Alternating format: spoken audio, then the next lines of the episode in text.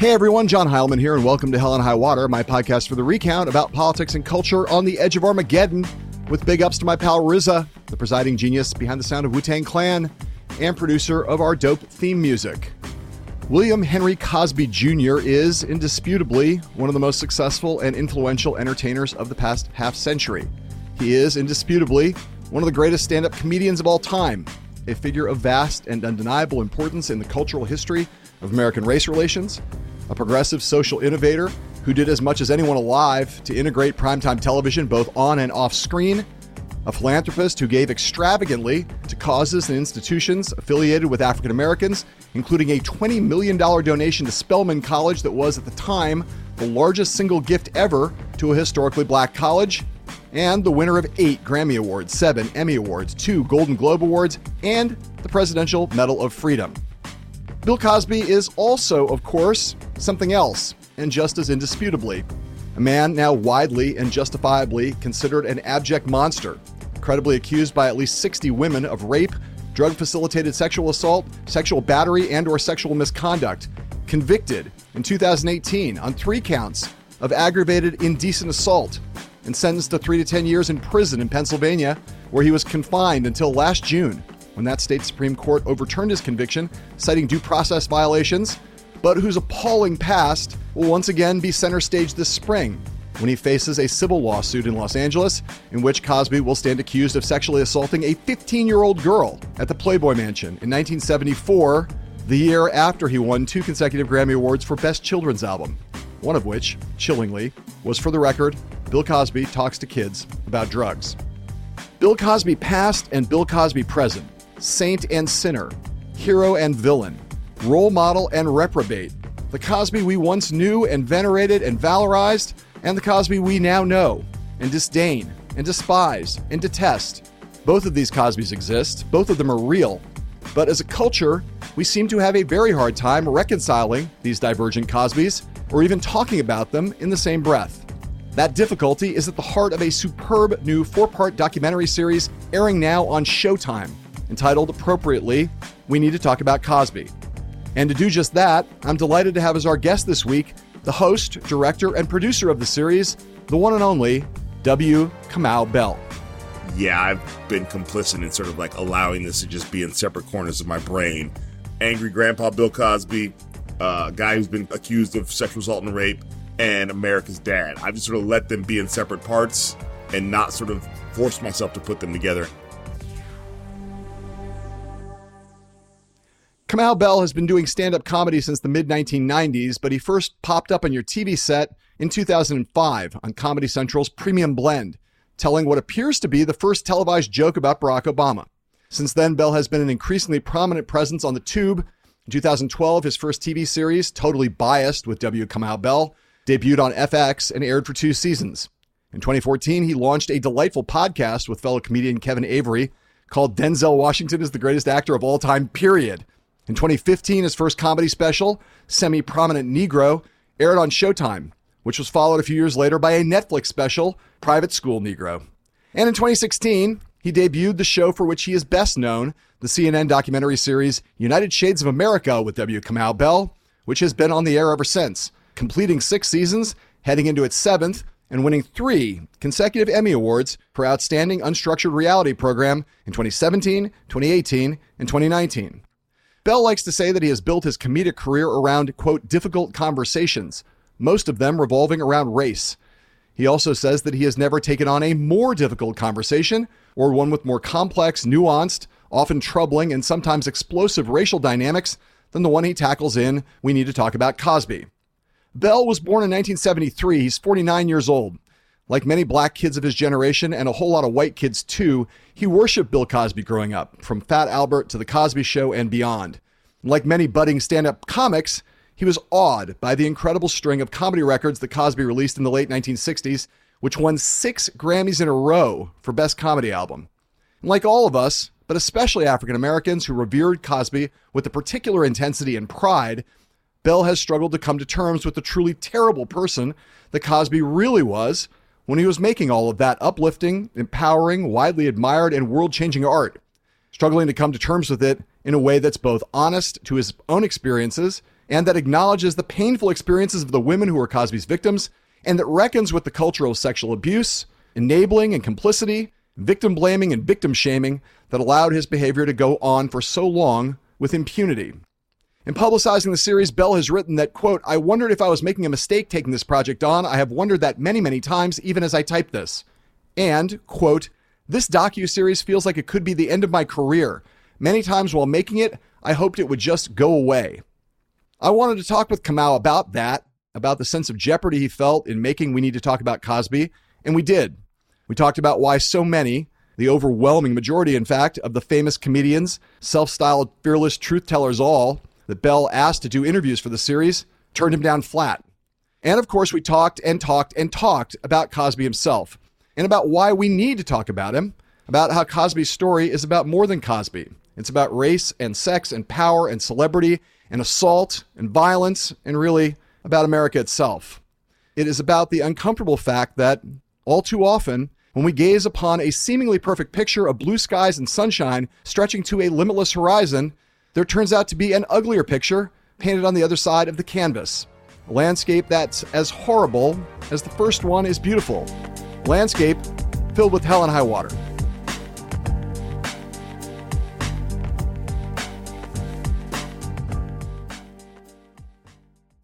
I am a child of Bill Cosby. I'm a black man. I'm a stand up comic. I was born in the 70s. That's the whole story. I was raised by Fat Albert, picture pages, The Cosby Show. Think about who I am and what I am. Bill Cosby himself showed me that you could be smart and funny in equal measure. Why did you do it? I don't know. But then Bill Cosby, three words for you guilty, guilty, Cosby, 80 years old, was convicted today of three counts of aggravated indecent assault. You prepared to go to prison, sir? how do we talk about Bill Cosby? That's Kamau Bell, the host of this incredible series about Bill Cosby. Kamau, great to see you. And I cut that that way because I think really that's the question, right, of the entire endeavor. How do we talk about him? Not even what do we say, but how do we talk about him? Mm-hmm. It feels like to me like it's almost like a linguistic philosophy question. It's not just the what, it's the how. Yeah, yeah, Heuristics, I guess is what they call that in some fancy pants circles. yeah. No, how do we engage with the material? I mean, I feel like a lot of this is what I learned from hanging out with my best friend Jason in his high school debate club that I did not join, but I would go because I had nothing else to do. And it was like, you can't have a discussion until you define the terms. You can't have a debate until you define the terms. So that's what this was about is like, let's define the terms. Let's talk about how we get into this before we get into it. I want to talk to you about the whole thing. First of all, the series is fantastic. It's really, really great. And, and you know, you and I had a little conversation about this on Morning Joe the other day, which I thought was really good. They played it long, which was great. When they actually aired it a couple days later, they ran that thing like 12, 13 minutes or something, which is um, great PR for the series. And I hope everybody's watching it, especially since for all of us, you're a little younger than me, born in 73, right? Mhm. You know, you and I grew up in roughly, you know, I grew up, I was born in 66, you know, so I don't really remember I Spy. And I want to talk about Cosby. And part of the brilliance of the series is that you're constantly toggling back and forth between trying to be incredibly fair and even handed about this man was a giant, Mm-hmm. not just a great comic, but a social giant, a social innovator, a progressive, someone who was a role model to white America, to black America, to across classes, all of that stuff. And you give him his due. Mm-hmm. And then you also really, you know, make it very clear that he's a monster, right? But I want to talk about the give him his due part now, right? Mm-hmm. What, as we were growing up and not really fully understanding exactly how important Cosby was, if you go back and watch this series, you're like, man, I thought he was important, but he was way more important than I thought. Yeah. So I want to step back to like the 60s, right? Mhm. Talk about I Spy and talk about the other stuff Cosby did on camera and off to really drive change in the entertainment industry in terms of racial equity. I Spy was the thing I heard about, and I think we have to remember that the media landscape was different. It wasn't on reruns when we were kids. It didn't last that long, and it wasn't really a hit. Right. It was a critical hit, but it was not a commercial hit. So it's just there was no way to even engage with it. So a lot of this is what I learned from making this series. But the minute he is cast on a I Spy, as Michael Dennis, who's a commentator in the series, says, TV history is instantly made in that moment because he becomes the first black actor to be co-lead with a white actor on television. And he's not playing a subservient role. He's not his manservant or valet.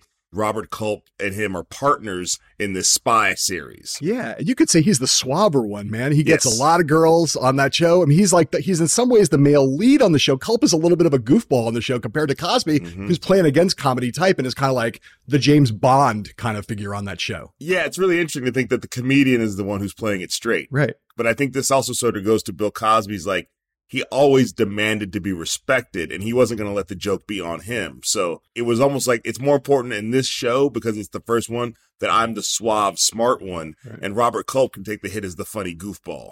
Right. You know, the first three seasons of that show, he wins an Emmy for each year, which is the first Emmy a black person ever wins, and he wins three in a row. Right. And then very early on in the show, and this is a story that I didn't know until after the accusations came out, and which is one of the impetuses behind me sort of wanting to figure out is there a story to be told here? Apparently, early in the first season on the show, he was on the set and he sees a white man getting painted with black paint. And he asks what's going on, and like that's your stunt performer because the practice in Hollywood back then, and apparently it's not totally gone, but it is not the practice Yeah. is they did thing called painting down, which Oh. means they painted white performers black. And I want to be clear with this, not brown, black. They didn't black. They didn't go find a color that was close to Bill Cosby's skin and painted that, Yeah. but painted black. And then white stunt performers would do the stunts. And Bill Cosby apparently said, if you don't find me a black stunt performer, I'm not doing this show. Right. Which is an incredible thing to say when it's your big break and it's your first big shot in show business. No shit. It's quite a flex. yes. He was a star by then, but not on television. No, he was a comedy star, which that's not The same. the comedy stars are still below regular stars. So I think it was like he put it all on the line to say, you need to get me a black stunt performer. And they went and got him one. And everybody who studies this, and Noni Robinson is the woman who's doing a documentary about it, which apparently is going to come out at some point, talks about how that's the Rosa Parks moment. That's the moment that everything changes. It's not about a bunch of people, it's about him in that moment. And also, the big thing is, it wasn't in the news. It didn't make headlines. Right. Cosby didn't go tell the story right away. Right. He just did it behind the scenes. Chris Rock did an interview. You probably remember, I know, because you guys are friends. He did this interview with, I think, with Frank Rich in New York Magazine back in like 2014, 2015 that everybody really paid attention to. And he told the story as he was trying to make the point that there'd been a lot of progress, even though there were still a lot of problems for black people in America. He was like, yeah, but my mother, when she hit, wanted to get her teeth pulled in South Carolina, had to go to the vet's office because there was no mm. dentist who would pull the teeth of a black woman. Mm-hmm. And they would have to go around back to the veterinarian's office mm-hmm. to get a rotten tooth pulled. Mm-hmm. I remember reading that going, fuck, man. I mean, we know about segregated drinking fountains. We know about Bull Connor, but it's just the little details like that Yes. that drive it home. And this painting the white stunt actors black thing had the same quality for me of like, Yeah. that was like 1965, 1966, right around the year I was born. Man, it's mind blowing. Yeah. So here's Cosby comes in and he's integrating television itself. He's integrating, you know, on the crews, the stunt people. He's integrating nightclubs around the country where he's performing. Like, you know, there are a lot of these nightclubs he's performing in. There's never been a black comedian who's walked in the door before. Mm-hmm. You've got mixed race audiences in some of those places. So, you know, I, the thing I did not know when I watched this was there's also a period where he goes a little militant mm-hmm. in some of his rhetoric. Yeah, like you mm-hmm. think about Bill Cosby as the most unthreatening integrationist normalization meliorizer, right? In a good way, in a lot of ways. But there's a little place in there where he kind of decides he's going to be a little uh, have a little flavor of Bobby Seale and Huey Yeah. Newton in the in the rhetoric and some of his comedy in the late '60s, right? Bill Cosby was always sort of like calculating and testing the wind to see which way his career would go. And he also was like taking every opportunity that seemingly was provided to him. So you talk about in the 70s, you talk about in the second episode, he's on kids TV, he's on primetime TV, he's on late night TV, he's releasing comedy albums, he's actually doing some music albums. At some point in the late 60s, in response to the riots in black neighborhoods and around the country, CBS goes, we need to put content on to sort of like address black people and white people to sort of talk about racism. Right. And he ends up hosting this series called Black History Lost, on and Strayed. Yeah. That was written by Andy Rooney, which is just hilarious to think that Andy Rooney from 60 Minutes, from the last two minutes of 60 Minutes, my whole childhood, wrote this thing. And but his delivery of it, and I'm sure they did not expect this, is pretty angry and militant.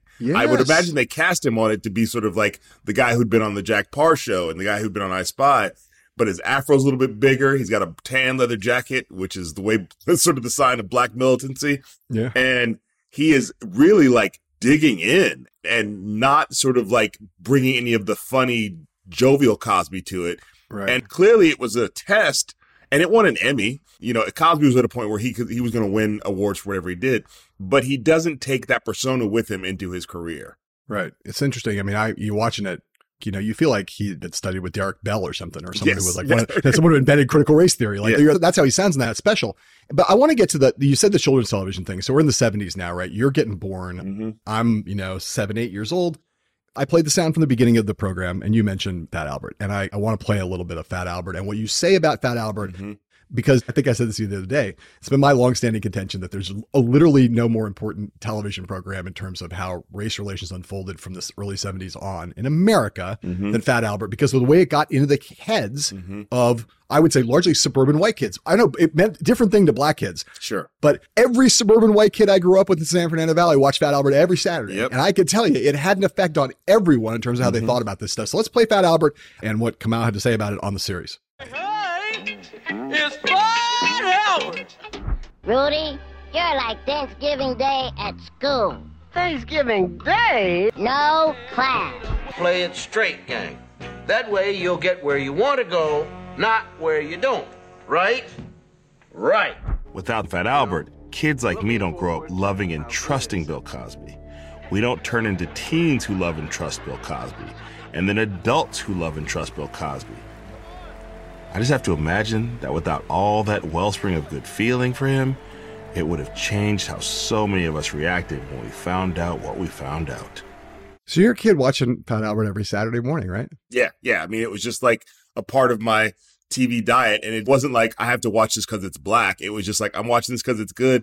I'm watching Super Friends. I'm watching Fat Albert. These are just the things that I do on Saturday morning. Right. And it's part of this larger thing, right? Mhm. So it was a great series and it was very, again, this is not like a whitewashed version of blackness. And I think someone says it in We Have to Talk About Cosby, your series on Showtime.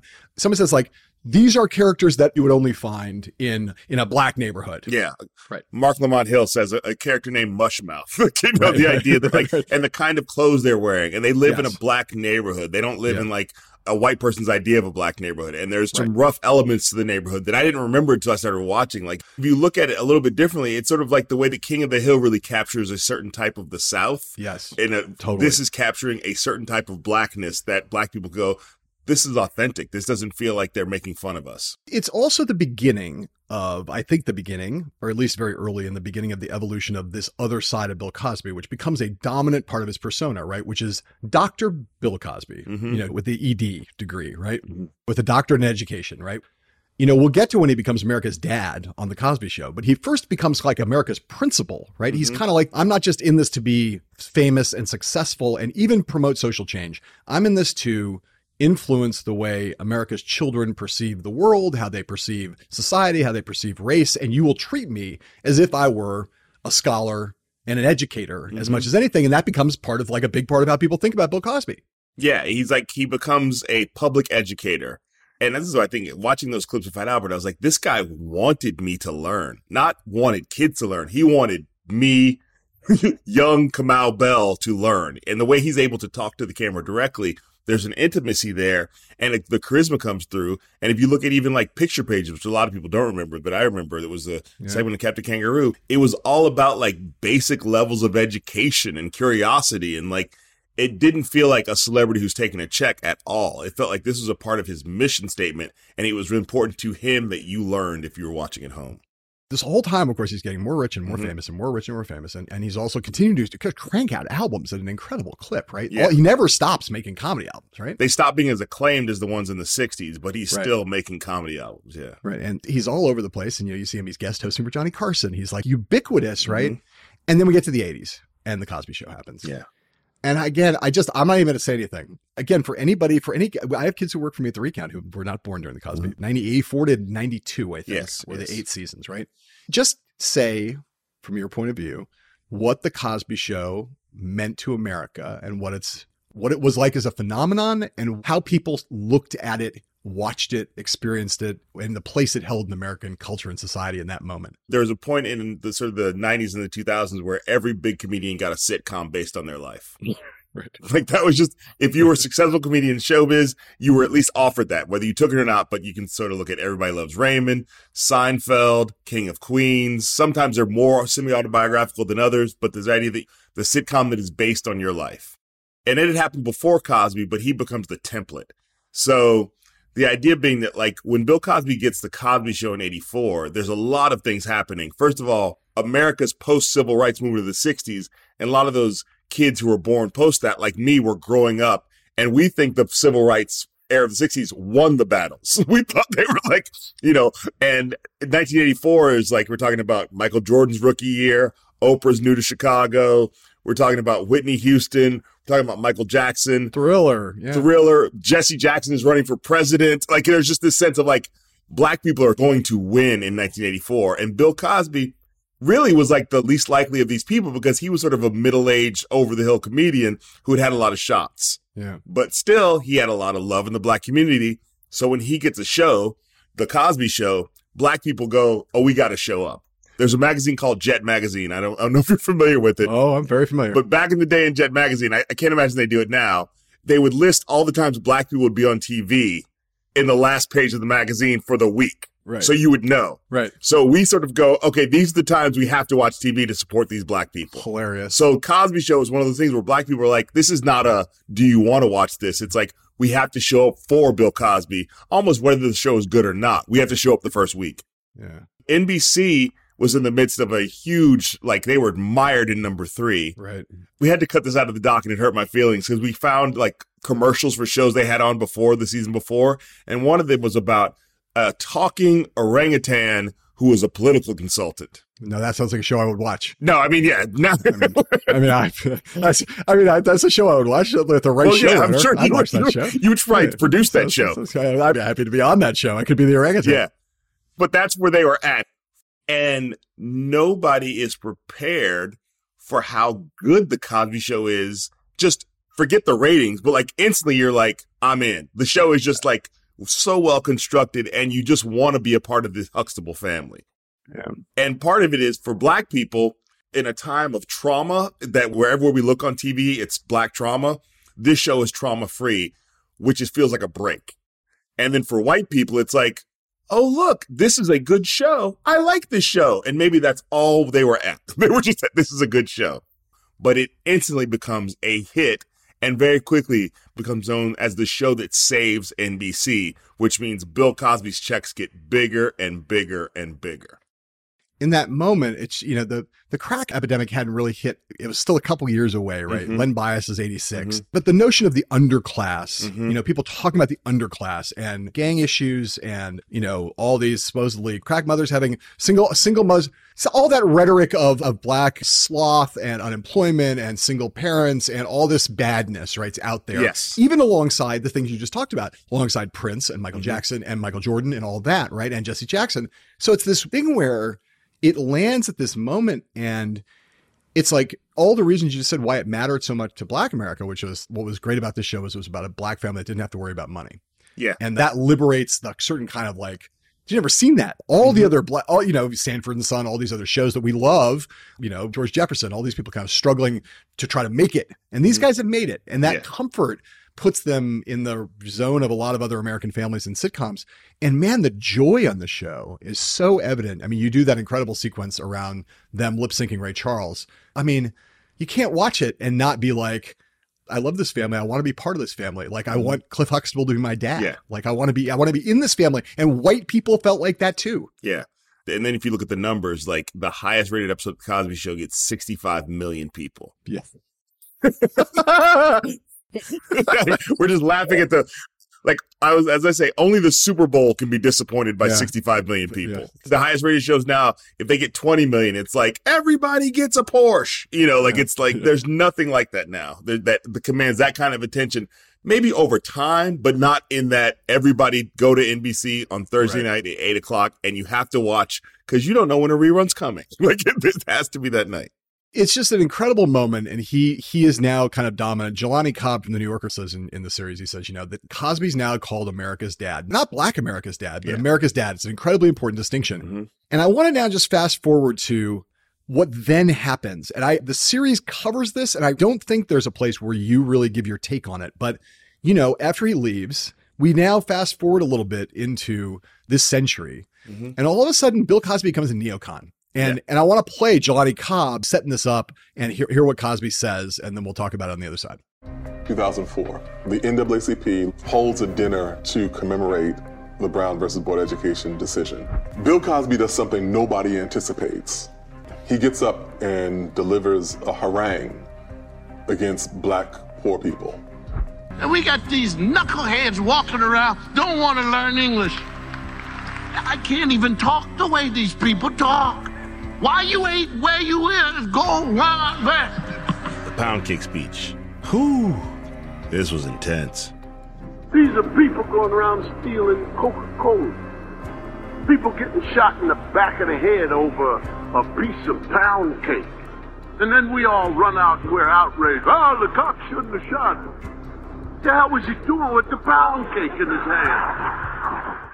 That's you in there saying the pancake speech, and it begins a whole thing. Like he, this becomes his new persona, Mm-hmm. the cranky old black guy on his lawn, like an old white guy waving his cane at the kids, right? Mm-hmm. But he becomes a hero to Mitt Romney and a bunch of and white conservatives suddenly love Bill Cosby, right? Yeah. And so the two things I want to ask you about, because you do address one of these things in the series, which is like that moment when someone who had been unequivocally a hero to black America for pretty much his entire career, suddenly there's like, "Mm, what? Wait, wait, what? And like talk about the way in which it changed things for him. But also, I just want to ask you, what the fuck do you think that was about?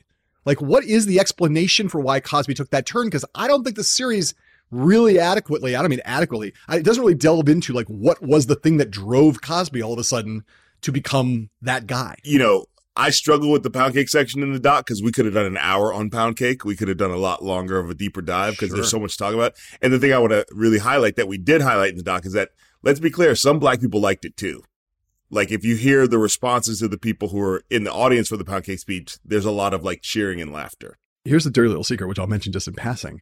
Like, there's some speeches Barack Obama gave that were not that far from the pound cake speech. Well, you know, it's funny. We're not supposed to. We're not Yeah. supposed to say that out Yeah. loud, but Yeah. it- the truth is, there were a little Cosby or some Cosby moments in Barack Obama. Well, yeah, and there's also that thing where like Chris Rock's bit "Black People versus Niggers" is not totally dissimilar.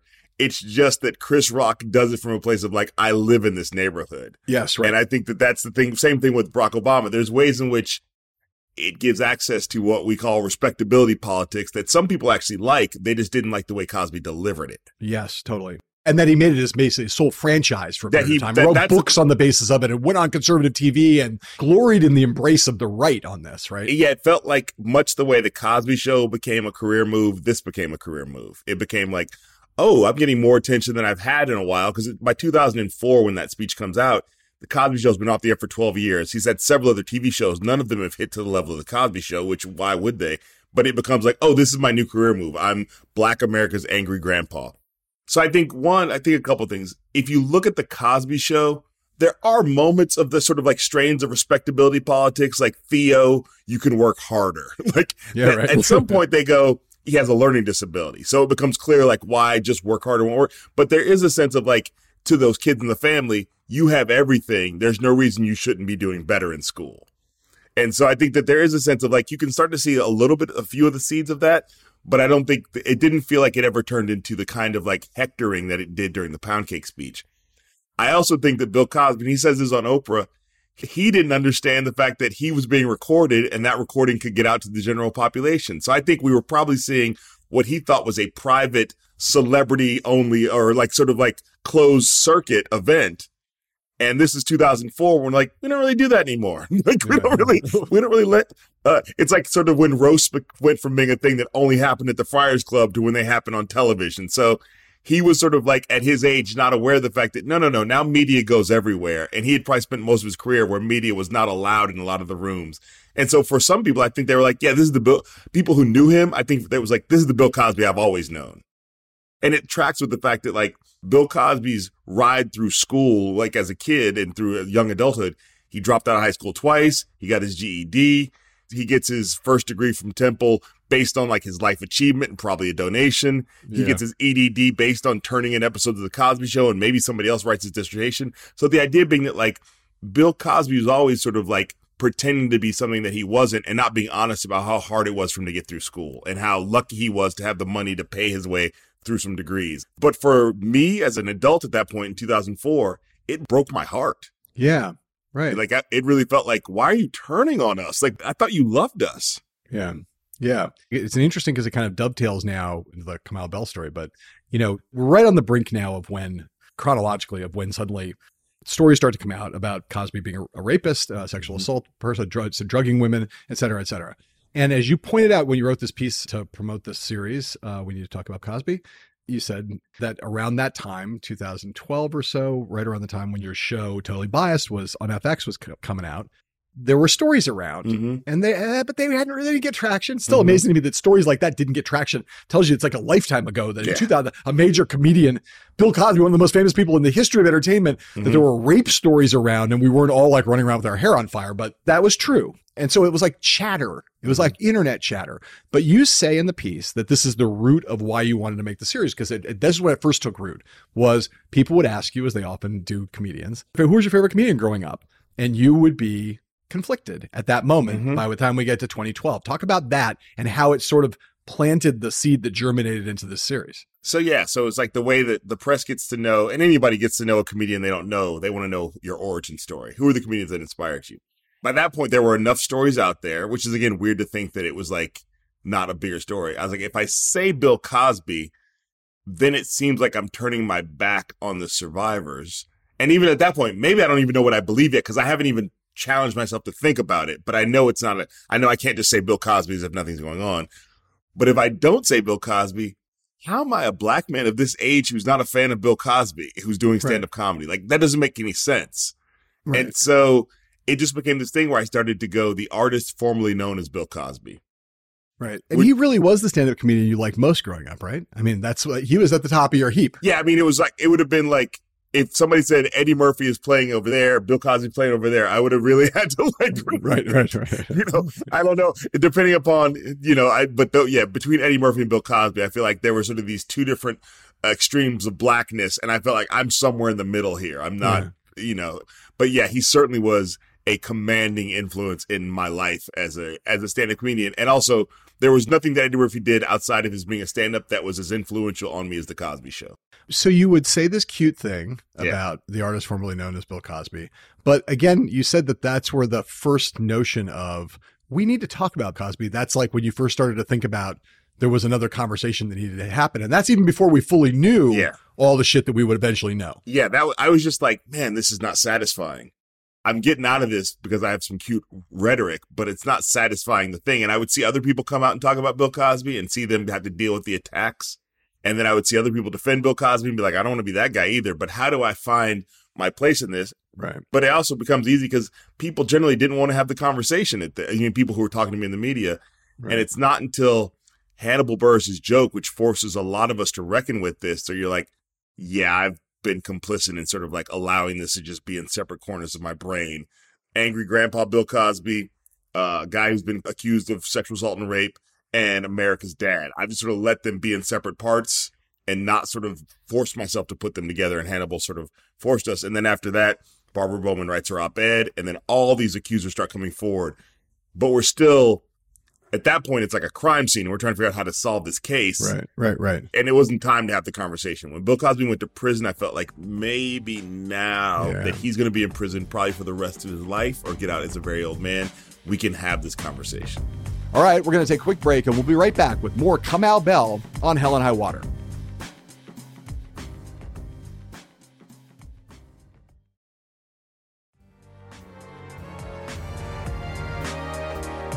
Welcome back to Hell and High Water. But your career is, you know, at that point, totally biased is, is on the air. That was not on for that long. About a year. much a series that people liked. Chris Rock, I think, executive produced it when it was on. Sure like you go back and you go back and watch it. It's pretty good. Um, it's like baby but- pictures. It's cute. Yeah, it's, yeah, It's trying It to walk. It stumbles, Yeah, but it's hey. trying to walk. hey, babies are cutie when they're falling down on their face, right? You didn't fall on your face that much, but I want to. I actually want to play something. I think the first television credit that you ever had, which was from some years before that, to in 2005. Uh, Someone claims that this was the first ever Barack Obama joke told uh, on television. This is Kamau Bell on a show called Premium Blend, which Yes. is on Comedy Central It's a big break for me. in 2005, telling apparently in the, either this apocryphal or true, too good to check, as they say in the business, the first ever joke about future President Barack Obama. That's why I hope the black leader we get is Barack Obama, the black senator from Illinois.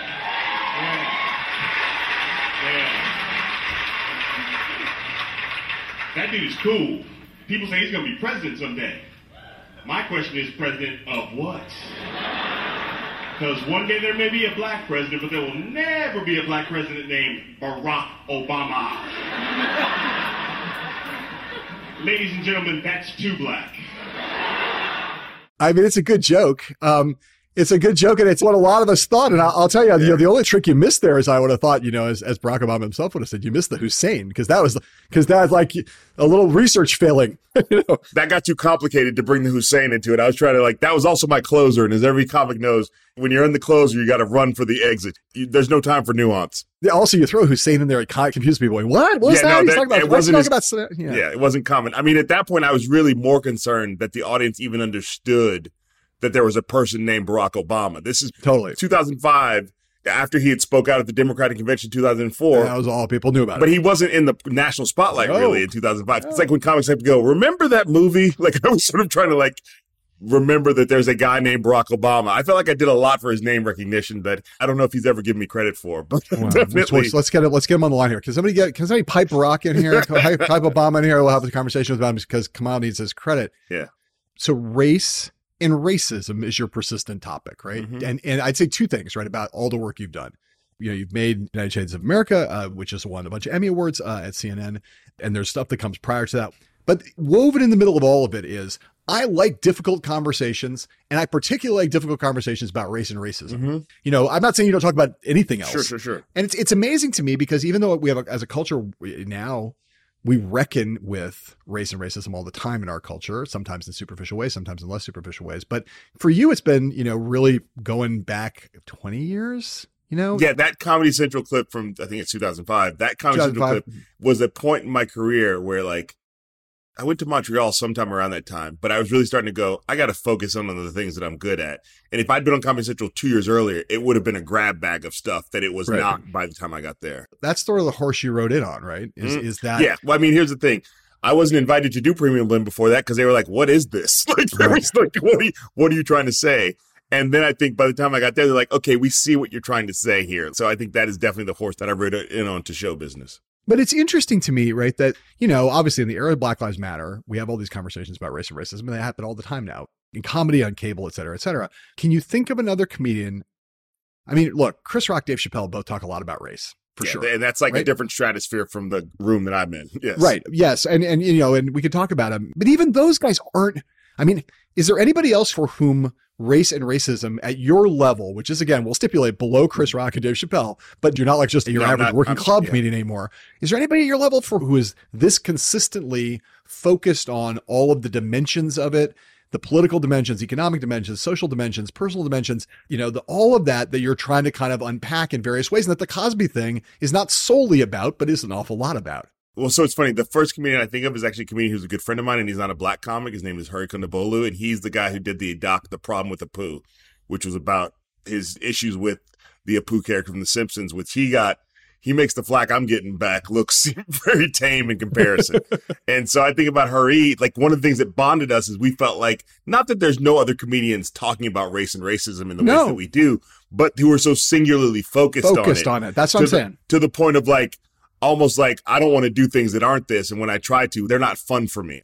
Neither one of us is auditioning for Crest commercials. Not that we wouldn't take one if they offered it to us, but it's just like, I just want to do this over here.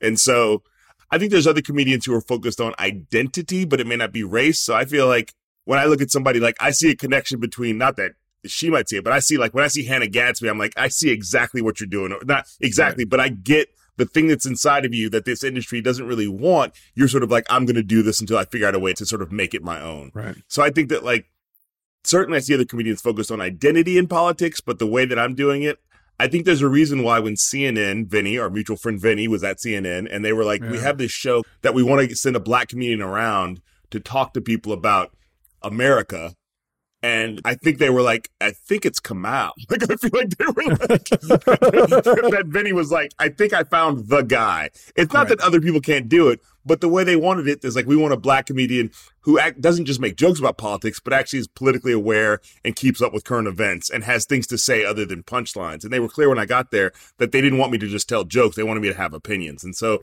I, it's not that there's not other people who do this, but I think there was a way in which I decided to stake that out as my place and really dug into it in a way that like, you know, Wyatt Cenac does this, but he, Wyatt Cenac's also like a Jedi Knight. Nobody knows where he is. So I mean, there was other people who who do this, but it's like I think there's a way in which I do it, which is the way that I do it. You know? Yeah, right. I want to play a little bit of United Shades.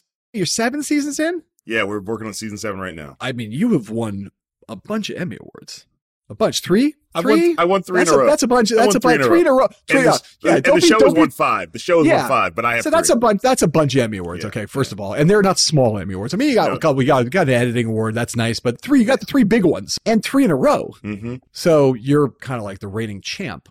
And the show is, I mean, it's funny because, you know, the circus is a different kind of show, but they're not totally different kinds of shows in the sense that we're out in America, you know, and, and we're more focused on how to take you behind the scenes of the inside game of politics, although we still go out and talk to people. And you're not really that focused on the inside game of politics at all or the campaigns. You're really just focused on the place where politics is lived at the ground level. I mean, if I could be honest, one of the things that I say on the show is like, I don't want to talk to any big city major politicians, right, right. left or the- right. Like, I just Right. feel like that's not where my interest is. I like talking to small town politicians, like Yeah. everything. Yeah, yeah, yeah. Yeah, but not like, uh, you know, as much as I could probably get an interview with some of the big city politicians, it's not my interest. So I want to play some sound from the very first episode of the very first season of United Shades of America back in 2016, April 2016. This is you, Kamau, meeting with uh, an imperial wizard of the Ku Klux Klan down in Arkansas. This guy said he was coming alone. Why did I believe him? Camera crew or not, this seems like a bad idea. First of all, before we start anything, my voice is going to be disguised, right? Absolutely. And I'm going to let you know I'm the Imperial Wizard of the International Keystone Knights of the Ku Klux Klan. Imperial Wizard of the International Keystone Knights of the Ku Klux Klan. Yes, sir. I'm the president of the organization. You're the president. Mm-hmm. First of all, thanks for meeting with me. Okay. Uh, I guess my first question is Klan historically, as I'm sure you know, has been a, uh, a group associated with violence. I'm not associated with violence. I know what I'm saying historically. And we're out to look at the Klan in the 21st century. Don't you think that by wearing the same robes that you're that it's hard to separate those two different clans? Like I have an opportunity to wear a Klansman's robe. Why? Because I'm white and I believe in the ideas, rituals, and beliefs of the Ku Klux Klan. I was raised that way. This is always going to be Klan regalia. All right.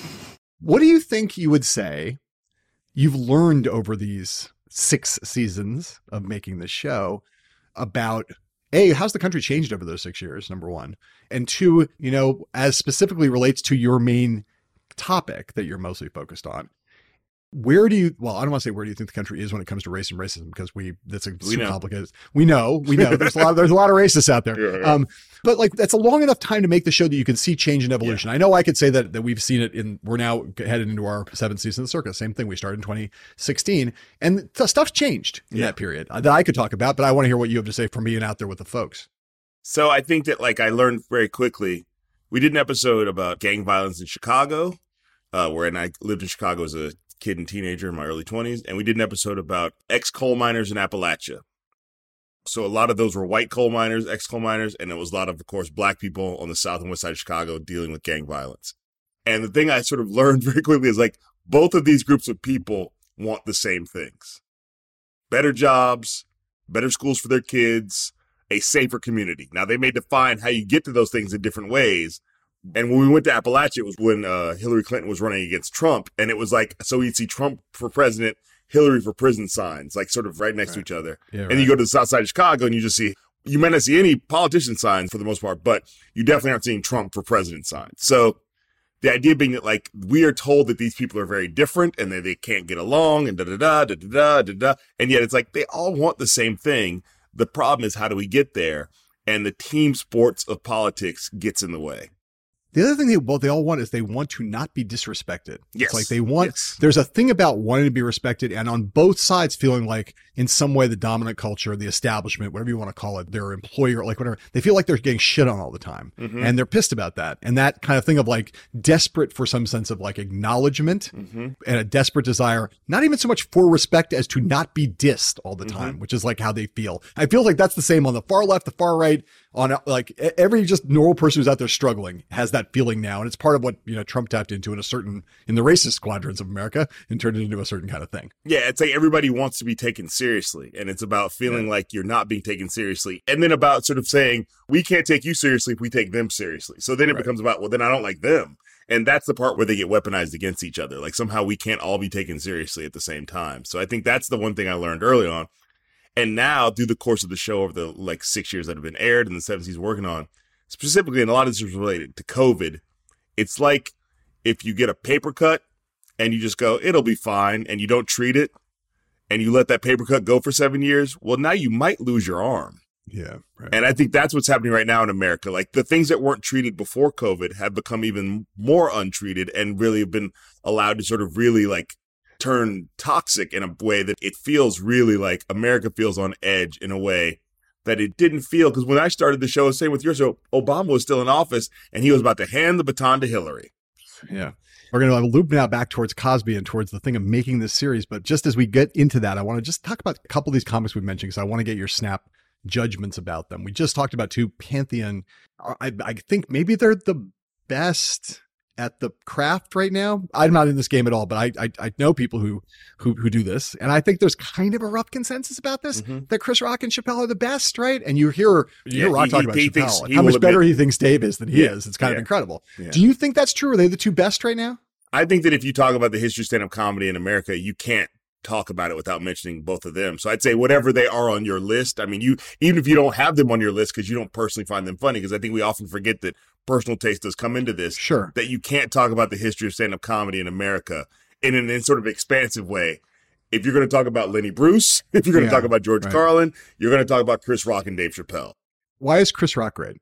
because he's like the athlete who knows what he's good at and what he's not good at, and then he works his skills at what he's not good at.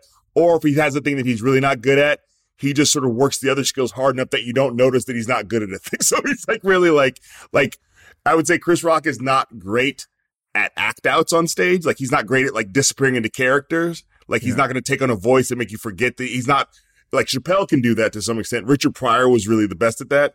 But Chris Rock is best at being himself. So he's going to really hone himself and his persona. Carlin also was not great at disappearing into characters. So he honed the George Carlin persona. So I think that like Chris Rock is like an athlete where it's like maybe he can't go left, but he's so good at going right, he doesn't have to worry about going left. Yeah. And he also really approaches it like it's a job. Yeah. Like he gets a notepad and he goes to an office or he goes to like a hotel lobby and just writes. It's not about like I'm going to get on stage and see what I can do. He's he treats it the same way his dad treated his job. Like you Right. get up early, you do the work, and you repeat it until it's good. Which is kind of how Seinfeld approaches it too. Is like just Yeah, I think that's what they have just, in it's just common. cra- very craft, like very Yeah. like I just I write every day. I don't care if I'm worth a billion dollars. I'm going to write every day, and I'm going to work on this joke for as long as it takes to make this joke perfect. And he also understands that like he doesn't expect it to be good at the top. So if you see Chris when he's working on the new hour, he will go on stage as famous Chris Rock and bomb. Yeah, because right. he's working on stuff. He doesn't get seduced into like, you know what, let me give him some of the good stuff so I can Right. really. And I've seen him go, like, and he'll stand, he'll get introduced, and everybody's like, oh my God, it's Chris Rock. And he goes, hey, you didn't pay Madison Square Garden ticket prices, so you're not going to get the Madison Square Garden show. like, just like, okay. So th- th- I asked the same question. Why is Chappelle great? there are some people who are just like, they are just, and this happens, like, he's like, it's like LeBron James. He's just made to do this. Right. And I'm not talking about whether or not you think every joke is funny or agree with every joke, but I've seen Chappelle when I used to work with him in San Francisco after he got back from South Africa. He can stand on stage and keep the ball up in the air for five hours.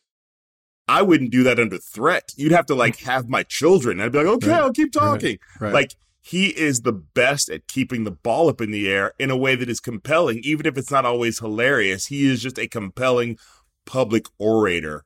I think he said one day, he said, comedy is a language I speak very well. And that's the thing. So when Chappelle's on stage, you sort of can't see where the jokes begin and end because he's Right. fluent in language. In a way, with Chris Rock, he's going to let you know this is the setup, this is the punchline, these are the tags. You can see it, which doesn't make it different. But with Chappelle, and again, it's not about whether you agree with his jokes or not. It's about the Yeah. fact that he's like, this comes easy to me in a way that is frustrating to other comedians, but we also sort of throw up our hands and go, he's just doing something we can't do. In the same way that like Right. that he works hard. I'm not saying he doesn't work hard at, it, but in the same way that like trying to think some athletes. It's like it's like Michael Phelps. I'm just again, I'm just built for this. Yeah, you're right. You don't really see the seams. It really gives the impression in a lot of cases that this is not a performance, even though it obviously it's a performance. His performance skills are so good Yeah. that you're kind of lulled into this notion that like all the little laughs and the stuff he does, is just like the small things that make you feel like you're in this conversation with him. Do you think that the controversies damaged him at all? No. Not at all. Not not in, in terms of his standing. I, for, I, I, I mean, I think- uh, forget uh, commercially. I'm not talking Yeah. about commercially. Obviously, he's still going to get paid twenty million dollars by Netflix to do the next series. Yeah. But do you think it's damaged him with his fan base in in the critical community? Like, is, has it had any impact at all, or is it I mean, I think there are overblown? I mean, you've seen the think pieces. I think there's people he has lost, and I think people he may never get back. I mean, I think that if he doesn't sort of evolve on his thinking on some of these issues, the issues of trans folks, but I think that there's also people who came in to go, "Oh, I didn't know Chappelle was like that." So I think there's a sense of like there are definitely people who he has lost, but he may have picked up other people along the way who sort of appreciate this sort of like straight talk or this sort of thing that confirms their own biases. And we know commercially, Netflix is like will be excitedly do the next special when he wants to do it. Given where you live, you know, in Oakland, and, and you're very embedded in the progressive community and in the Bay Area, right? And given your politics, does it give you any pause at all? I mean, do you feel uncomfortable when you listen to Chappelle talk about trans people? Yes, I mean, I I have spoken about this in some sense. I talked about it on CNN. I, you know, Dave is a grown man. We're actually the same age. I'm a few months older than him. We were both born in '73. I know he can say whatever he wants to say and do whatever he wants to say, and do whatever he wants to do. I just, I think, I think he is underestimating the amount of ways in which those jokes can be weaponized against people. In the same way that, like, that I'm sort of aware that whatever I say, and I'm not the level of comedian that Chappelle is or have level of fame, that if you're not careful about some of the things you say, they can be used against people that you don't want them to be used against. But I think some comedians are like, I don't really care. I just want to f- express myself.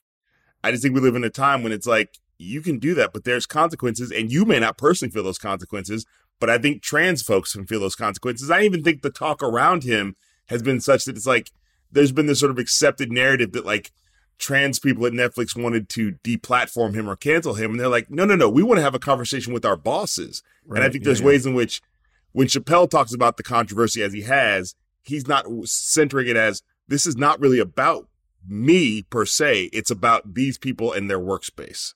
So now I'm going to ask about Cosby, and we're going to come back to Cosby because here we are. The last question before I start asking you about making this series, like, is Cosby again? If we can just just for this moment, if we forget about everything Cosby's done, like if we can somehow create a thought experiment in which we just say, just on the basis of the comedic work as it mm-hmm. exists, if some, if I was an alien and I came down and I mm-hmm. just had all the records and I took the best of them. Is Cosby as good a comic as Chappelle and Rock and, and Carlin and Bruce? Is he in that pantheon? Absent the crimes? I mean, you know, first of all, there are people listening who are like, you can't absent the crime. So I want to recognize that I hear you out there, people who are having that. But to answer the question, again, you cannot talk about the history of American stand up comedy without talking about Bill Cosby. And if you talk about his career as a stand up, it is among the greatest careers of all times. And so at this point, it's like, if you're going to talk about it like it's an athlete, like, do you prefer Michael Jordan, Bill Russell, or LeBron James? You're Right. getting different things from all of them, but they are Right. all among the greats. And so I think, yes, Bill Cosby, that's the thing that is, uh, you know, I wish he hadn't been such a criminal because there would be so much more room to enjoy the work. Well, I think you can have at least the conversation. I mean, there's that very awkward moment in the show where Colbert is asked, asked Seinfeld, and he says, "Oh, you know, Cosby. Of course, Cosby's the greatest." And Colbert says, "I can't listen to him anymore." And Jerry looks so perplexed. Mhm, He's like, "You can't really?" I mean, the, the reason I think the thought experiment is possible is because we can take ourselves back to the year 2000 as, a, as again as a thought experiment. We, I'm not trying to say let's pretend they didn't happen Mhm, and we're mhm. trying to evaluate the totality. Mhm. I'm trying to say there was a time when we knew none of these things. We could not have been asked to evaluate those things or put them aside. It was just unknown to us.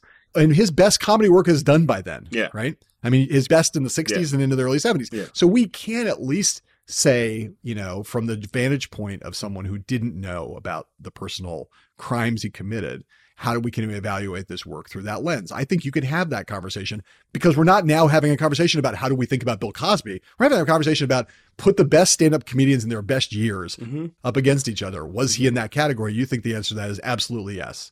Yeah, I mean, I think this is the thing. We can have that conversation because we agree to have it, and I think some people aren't open to it. But yeah, if he had disappeared after Bill Cosby himself came out, he would be regarded as one of the great stand-up comics of all time.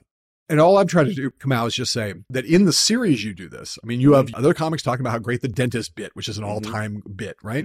And the reason you can do it in the series is because you do talk about all the other stuff. Yeah. Just as we're also talking about some of that stuff in the podcast. For sure. Right now. Yeah, We're going to sure. take one more break and we'll be back with more Kamau Bell on Hell and High Water.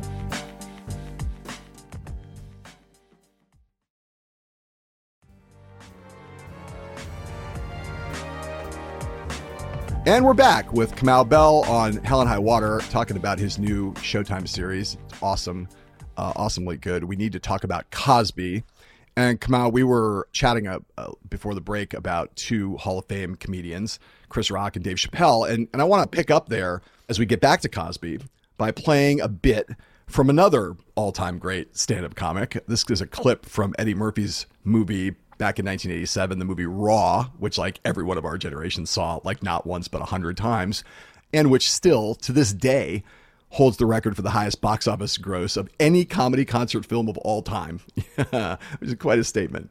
You play this clip in the series, Kamau, because Murphy goes after Cosby here in a way that was decidedly at odds with the prevailing sentiment around Cosby at the time. So let's take a listen and we'll talk about it on the other side and about how some comedians, even back then, had some misgivings about Bill Cosby's image sort of all along. I've been a, a big fan of Bill Cosby all my life. Never met the man before, but he called me up about a year ago and chastised me on the phone for being too dirty. I would like to talk to you about some of the things that you do in your show. You cannot say filth, flarn, filth, flarn, filth in front of people. And I said, I never said no filth, flarn, filth, and I don't know what you're talking about. I'm offended that you called. Fuck you. I was so mad, I called Richard Pryor's house up and said, Yo, Richard, Bill Cosby just called me up and told me I was too dirty. And Richard said, The next time motherfucker call, tell him I said, Suck my dick. Now, first of all, I just want to say, Eddie Murphy, those both those impressions are incredible. Yes. like, I mean, Yes. he sounds just like Cosby, and he Mhm. sounds just like Pryor. Yes. Um, here's my question about this: as we head into the like you coming into this project, taking it on, it's like, did Eddie Murphy know? Like in '87, man, the Cosby Show's at the peak of its power, and is Eddie Murphy just basically being like, "I'm going to knock one of my elders off a pedestal. I don't give a fuck right now," or does Eddie Murphy have some comics kind of insight into the fact that like Bill Cosby's like maybe not what he seems to be. Is that like the way you feel about that? That he kind of had some prescience or some clairvoyance or maybe some information? Well, so I would say this, like a couple things. Like I said in the series, when I started doing stand up comedy in 1994, very quickly I found out that Bill Cosby cheats on his wife, which is like I'm an open mic comedian. It's just sort of these things that are known. Nobody said sexual assault, nobody said rape. But the other thing that I found out, and I think Eddie Murphy definitely knew this, Bill Cosby was not regarded as a nice person off stage by people in show business. Right. And if you think about this, like Richard Pryor, George Carlin, you know, we can talk about Chris Rock and Chappelle, but let's talk about Richard Pryor. and George. They would show up to comedy clubs and do sets. Like they were still around the scene. Bill Cosby was never a part of the scene of stand up comedy. So he was Right. never like seen as like a friend to comedians. Like Chris Rock helped me get my first TV show because he wanted to help me get through the door. But Bill Cosby, while he did give a lot of people their starts in their careers, he was never seen as one of the gang for stand up comics. And many people, since this doc have come out, have told me stories of like they met Bill Cosby, they were excited to meet Bill Cosby, and he was not nice to them. Right. And different between like not didn't want to take a picture or whatever, but really not nice or made fun of them or something. So I think there was an open secret in Hollywood that Eddie Murphy probably knew that Bill Cosby was not a nice guy when he wasn't being America's dad. And I think that became even clearer the bigger he got. And I think even when you see some of the archival we have in the series of him talking to Charlie Rose, Yes. when he's talking God. about reporters he doesn't like, the mask slipped off and you see him, he's like an angry dude for a second. Yes. Anybody who wants to can get into show business. Now, how far you go, that's it. Don't get upset with me because you decide to become a journalist and you're only making $700 a week. So you begin to tear up somebody who's making $60 million a year, that you begin to dislike that person. It, it is, it is, it's, it's, it's dishonest. It really is. And I'm like, seven hours a week is still pretty good. like it's just, and so I think that like, I would imagine that that one that Eddie Murphy probably had experienced him as not a nice guy in other ways and had heard that, And two, I think there was a sense of like the Bill Cosby off stage is not the same as Bill Cosby on stage. Now, whether or not he knew more than that, I can't really speculate on. But I do think people did know that like the guy you see, Cliff Huxtable, is not Bill Cosby as much as he wants to convince you that he is. So I raised the, the Eddie Murphy thing because I now want to play Hannibal Buress because Mhm. Hannibal Buress is, has a pivotal moment in bringing Cosby down, and I'm playing this because it's just interesting. You we were talking about it before, Kamau. It's like there's the stories are around, people are talking about it. Once the rape stories start getting out, and yet they're not quote getting traction. They're not on cable news. I mean, again, this is all pre Me Too. It's still back in the early uh, 2011, 2012, 2013. Here comes Hannibal Buress, not a particularly well known comic in 2014. Eddie Murphy was 1987. Here's Hannibal Buress, another comedian talking about in a much well, they're both pretty harsh actually. Murphy, Murphy's pretty harsh about Cosby, but here comes Hannibal Buress being much more direct about a particular thing Mm-hmm. that's all over the internet, but no one's paying attention. Even worse, because Bill Cosby has the fucking smuggest old black man public persona that I hate. This kid's on TV. Pull your pants up, black people. I was on TV in the 80s. I can talk down to you because I had a successful sitcom. Yeah, but you rape women, Bill Cosby, so kind of brings it down a couple notches. I don't curse on stage. But yeah, you're a rapist, so that shit is upsetting. If you didn't know about it, trust me. You leave here, Google Bill Cosby rape. It's not funny. This shit has more results than Hannibal Buress. So the Hannibal Buress thing is a little bit like just a replay of the Eddie Murphy thing. He starts with basically he's a, as annoyed at, at Cosby as, as Murphy is in the same way. Mm-hmm. But now he has the rapist thing to throw in there. What was the impact when you first heard the Hannibal Buress thing? What did you think? One, I thought, oh, there's no way that Hannibal wanted this all to come out of this. Like knowing Hannibal, the little bit I do, I was like, he wasn't trying to be some sort of avenger. He was actually just trying to be, a, do what Eddie Murphy did, where it's like, I'm going to call out a sacred cow who I think is not living up to what he claims he is. Right. And Bill, Co- he's in Philadelphia, so I think there's some power to doing it in Philadelphia. And a little bit as a comic, he's sort of like, I'm going to do it in Philadelphia. Uh, I was very clear that like Hannibal wasn't like, oh, this is what I came to do. It's not a crusade. It was not, a crusade. And it's not his, and it's not a bit that he's like a honed bit. And the other thing I was like, he's right. I'm aware of these rape allegations, but I haven't confronted it either. And I think I did like a lot of people. I think I did Google Bill Cosby and rape and go, oh, this is more than I even thought. But I also, some people, it was new information to them. It was not new information to me, but I hadn't, like a lot of people, I hadn't forced myself to confront it. And then all the allegations are coming forward and you go, Yeah. you know, whatever you thought it was before, it is now somewhere around 60 and you just, it becomes overwhelming to try to not, to ignore. I, I don't know. At the time, I don't think I'd ever seen anything like this before. Hannibal is not that well known. This thing is viral. Virality was not yet what it is today in mm-hmm. 2014. It was starting to be a thing. Virality on the internet, and Twitter was around, and so you know things got around. But this thing went was like wildfire, and I actually think if he had not done the Google Bill Cosby rape Mhm. thing, instructed people to do it, I'm not sure it would have had the same power. But there's something about in a viral clip that most people are watching online. They're not seeing it on TV. They're not hearing it on the radio. They're seeing it on their computer and having somebody who's now got their attention say, Google that. You, all you got to do is open a new a new browser window. And I, I'm sure, like when it started to spread, that's like potentially millions of people who are like, "Wait, what? Okay, I'll Google it. This guy's telling me to Google it. And holy shit, Mm-hmm. holy shit, right?" So these comedians are like kind of playing this role in all of this. And now you, a comedian, decides to take on this thing. And you said when you took this on, you said you knew this was the third rail. You knew that, right? When you took this topic on to try to have this conversation about Cosby. Why was it the third rail? Like why you said you were scared to take it on and you were scared throughout the entire time making it.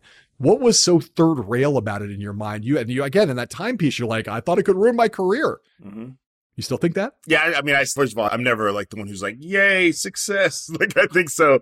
I think that the idea being that like I still don't know the effects of it because I think to be clear, there are people who may watch the doc who may believe the survivors, Yeah. but know that there are still enough Bill Cosby defenders out there that like they may not want to work with me again. They may be like, "No, you've become a little radioactive," even if I support the work. But explain the third rail thing, like why it was scary from day one. So again, America is a country built and that is in many ways lives on racism and runs on racism. So that's so it starts there. Bill Cosby was somebody whose stated purpose in his career was to fight racism and make the world safer for black people. And he, and there's ways we can point to that he did do that. And black people have taken him in as bigger than just a comedian. He's one of our, one of our, uh, for a lot of people, the North Star is how I refer to him in the series. And because America is a racist place, even though there's plenty of role models and people that we could promote to places of similar stature, Bill Cosby, the mechanisms of America don't make that easy for more than a few black people at a time. Like, you know, I think about Denzel Washington. There's always like, who's the next Denzel Washington? And right now the conversation is like, stop doing that. We need more than one of these people at a time. And so I think that with Bill Cosby, it's that sense of like, we can't afford to lose him because maybe America's not going to allow us to have another person to take this same space.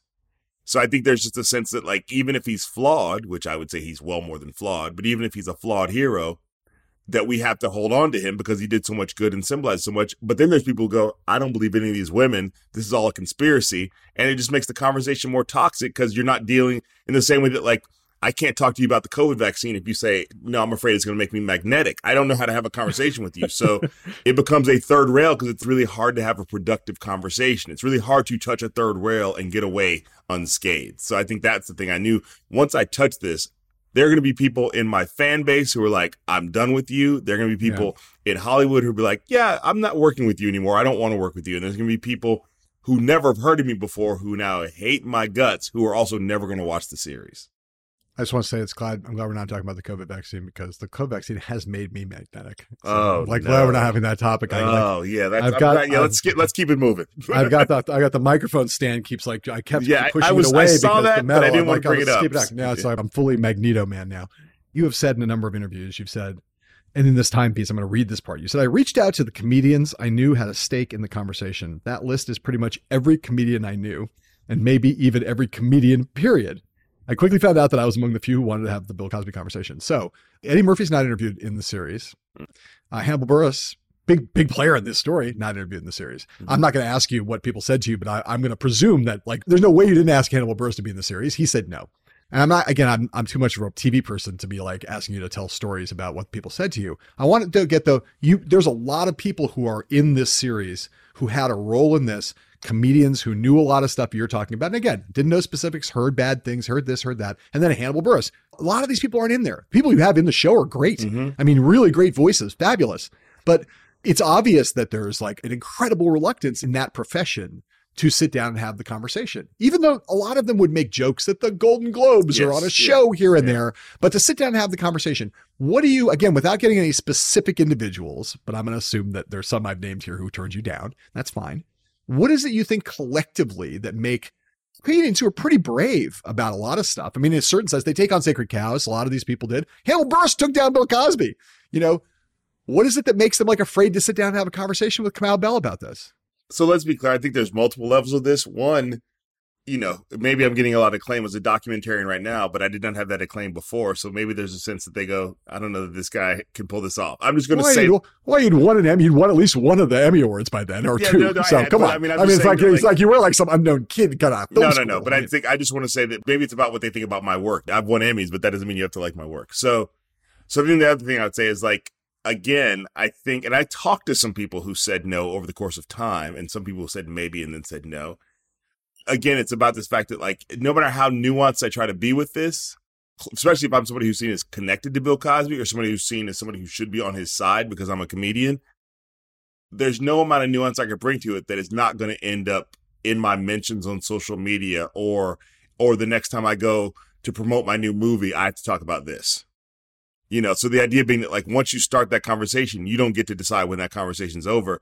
And there's a calculation about like even if you've spoken out about it before, you dealt with all the negative pushback for it. You just don't want to open it up again. Like maybe you came out very full throated for the survivors. You dealt with all the negative pushback, and now you're like, yeah, I don't want to keep going there. And I don't necessarily see the reason why I should go there with you. I think as a part of it, like, why are we doing this now? I think there was some like, why now? And I was like, well, he's in prison now. And so I feel like this story's over and maybe we can have a productive conversation. Yeah. Well, guess what? He gets out of prison. And I was like, oh, I'm sure all those people who said no were like, oh, thank God I said no. Yes. But in America, we're really good at like, now's not the time for the important conversation. Right. And I think the fact is, is like, never a good time. Yeah. I don't know when to have those conversations. I just feel like I'm ready to have it now and I'm ready to talk to whoever wants to have it. And I'll say the thing about Showtime is like, once they realized they weren't going to get those people, they really did understand that we got some incredible conversations in here and people who maybe they weren't as famous as these other people, but they came ready to show up. And it was more important that we got people who, who come smart. ready to show yeah, up than yeah. it is people whose names do something on the poster. Well, look, I mean, you heard me say already that I think the voices are great and they're powerful and they have a great effect and they're really smart, which is like thing you most want, eh, I think, more than anything. And, and the truth is, a lot of these cases, if you had actually had gotten some of these bigger names, they probably wouldn't have been as interesting. And then you'd be like, feel like you're, I know what this is like. You're like, I got to put that in, Yeah. even though the guy gave a shit ass interview. Yeah, I begged yeah. him for a year. He's the biggest name we'll have on the poster, and he did a bad interview, so now we got to put it in. And Yeah. fuck, I don't. I'm already trying to save every second. Anyway, bad scene. Yep. That no, that's the thing that happens too, is because I've seen those documentaries where you're like, oh, Uh, that person's in it. Oh, they didn't really say much. Oh, but yeah. Why did they leave it in? Eh. You do a thing in this in this doc. You know, you there's the barbecue sauce thing, which people, if you watch the series, you'll see. It takes you back to the Cosby Show. Here's Bill Cosby talking about how his barbecue sauce is an aphrodisiac, right? And everybody gets lovey dovey with the barbecue sauce. There's the Spanish fly thing from the early comedy routine from the 60s, and then he brings it up again in the 1990s with Larry King. I'm raising these. But I could play them. I don't want to take the time, but basically, what you see and what you elaborate, what you lay out in the series is the breadcrumbs, right? Just the fact that Bill Cosby, why did he choose to be an OBGYN on the Cosby show? Mhm. Why did he choose to put his doctor's office in the basement of his house? Mhm. He was powerful enough. He could have been any kind of doctor. Mhm. But decided to be an OBGYN, put it in his basement of his house. Like looking at it in retrospect, it's like, oh, there were all these breadcrumbs. This guy was sending us all kinds of signals through his work. And I guess my question to you is do you think that that's real? Like, A, did you discover those things while you were doing the doc or were you familiar with them before? That's the first thing. And the second thing is something like the barbecue sauce thing in the Cosby show. Is that like something that we now overinterpret it because we know what a monster he is and that the kind of monster he is? Or is that like a legit thing? Like these breadcrumbs really were there, which raises the question if they really were there, why people didn't see him earlier. I mean, so I think that's where a lot of this conversation needs to continue to happen. So I know this, like when I started working on this, I would sit down with people who were being interviewed, and you see some of this in the series, and people who were well read in on this, who had been fans of the Cosby Show. I would say, "Do you remember what Cliff Huxtable's job was on the Cosby Show?" And people would be like, "Oh, like a doctor, maybe a pediatrician." And then you go OBGYN and they go like, oh my God. Like they just sort of hadn't. and then you go, do you remember where his office was? And they're like, ah, wait, was it in the Brownstone? You're like, it was in the basement of the house. Oh my God. And so there's this sense of like, now that we know what we know, it just automatically colors what we're looking back at. Right. And I think with that barbecue sauce scene, I really do appreciate the fact that like, while some people are like, ugh, like Joseph C. Phillips, who plays Martin on the show, is like, I don't know. It was, even though he believes the survivors, he's like, let's not make too much out of this. And Dr. Barbara Ziv, who worked for the prosecution to prosecute Bill Cosby, goes, let's not be too puritanical. So I think what it shows is like, we can have this conversation. We don't all have to agree on it, but it is at least an interesting conversation to have. I do feel like there's some sense of like, I don't think Bill Cosby saw what he was doing as wrong because if he saw it as wrong, he would have done a better. Even though he Oh, got away with it, it. for Yes, years, yes, right, right. he would have gone maybe not the barbecue sauce thing because that seems like that might be too. Maybe I shouldn't do an album in the '70s that's called "Bill Cosby Talks to Kids About Drugs" and act out what downers do. Dude, he goes on on Larry King in 1991 and describes Spanish Fly and what it does to people and says, and the girl would drink it. Hello, America. You're like, dude, are you really like on Mm. television talking about how great Spanish Fly is and drugging people into submission? Mm-hmm. So here's my, I guess here's my question. You were scared to take this on. You like taking on difficult conversations. You felt kind of compelled to do this in the way mm-hmm. that a lot of us do sometimes when we take on things that we know are going to be hard or scary, but you think it's worthwhile. As you said, there's never a good time to have a difficult conversation. And, and mm-hmm. this is a difficult conversation. So you took this thing on. What was the biggest shock to you in making it? What did you learn that you did not know that most blew your mind about Cosby? So specifically, the thing I did not understand because if you read the headlines, you just sort of like go, "Oh, he's assaulted or raped sixty women." How hard he worked to keep some of these women in his life for years. Years. And the problem that one person had was that we should have used the word grooming in the doc. And I was like, that's a fair critique. But just the idea that he was really grooming these women, and some of them were fairly young and much younger than him, all of them that we know about. For some of them, it was like, like Stacy Pinkerton met him on one night and uh, one event and got raped by him that night, and sort of like that was it.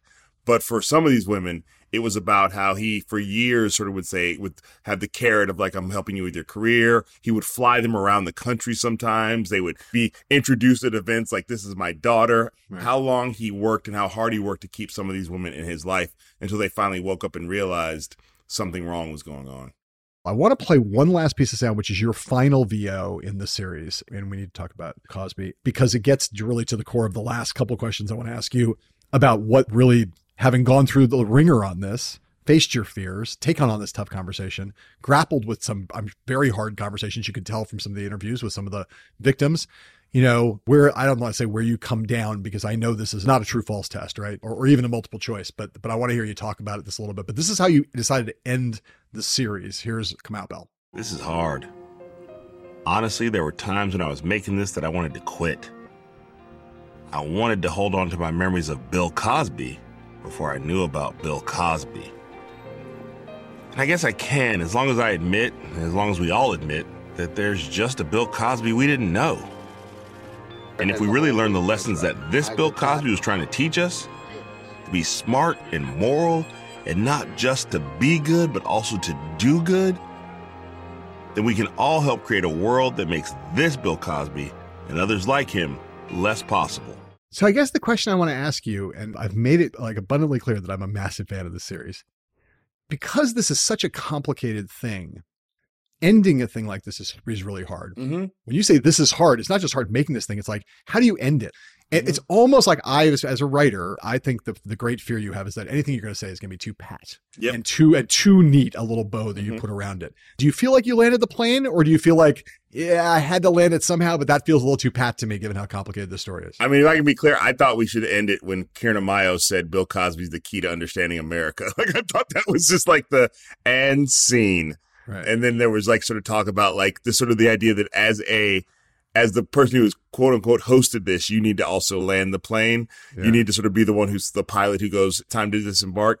And so, and I, here's the thing with United Shades, I'm always pushing against the idea of having to give the last word on things because I just feel like I don't always have the best sound. I don't always have the best take on this. So at some point the thing has to end. Like I, like I, I, I certainly, I, I struggle with those like ending thoughts because I think by the time you get there, you already think what you think about this and there's no way to go. And we won. Yeah. So yeah, the end to me, the more important end is the part under the credits about like, do you or anybody know has ever been a victim of sexual assault and rape? That to me is like the more clear part. Right. It just like there is this pressure as a host to sort of like, and now tell us what to think. And I, I hate that. And so I would, I can't imagine anybody going, that's the best writing of the series. Like, so Right. yeah.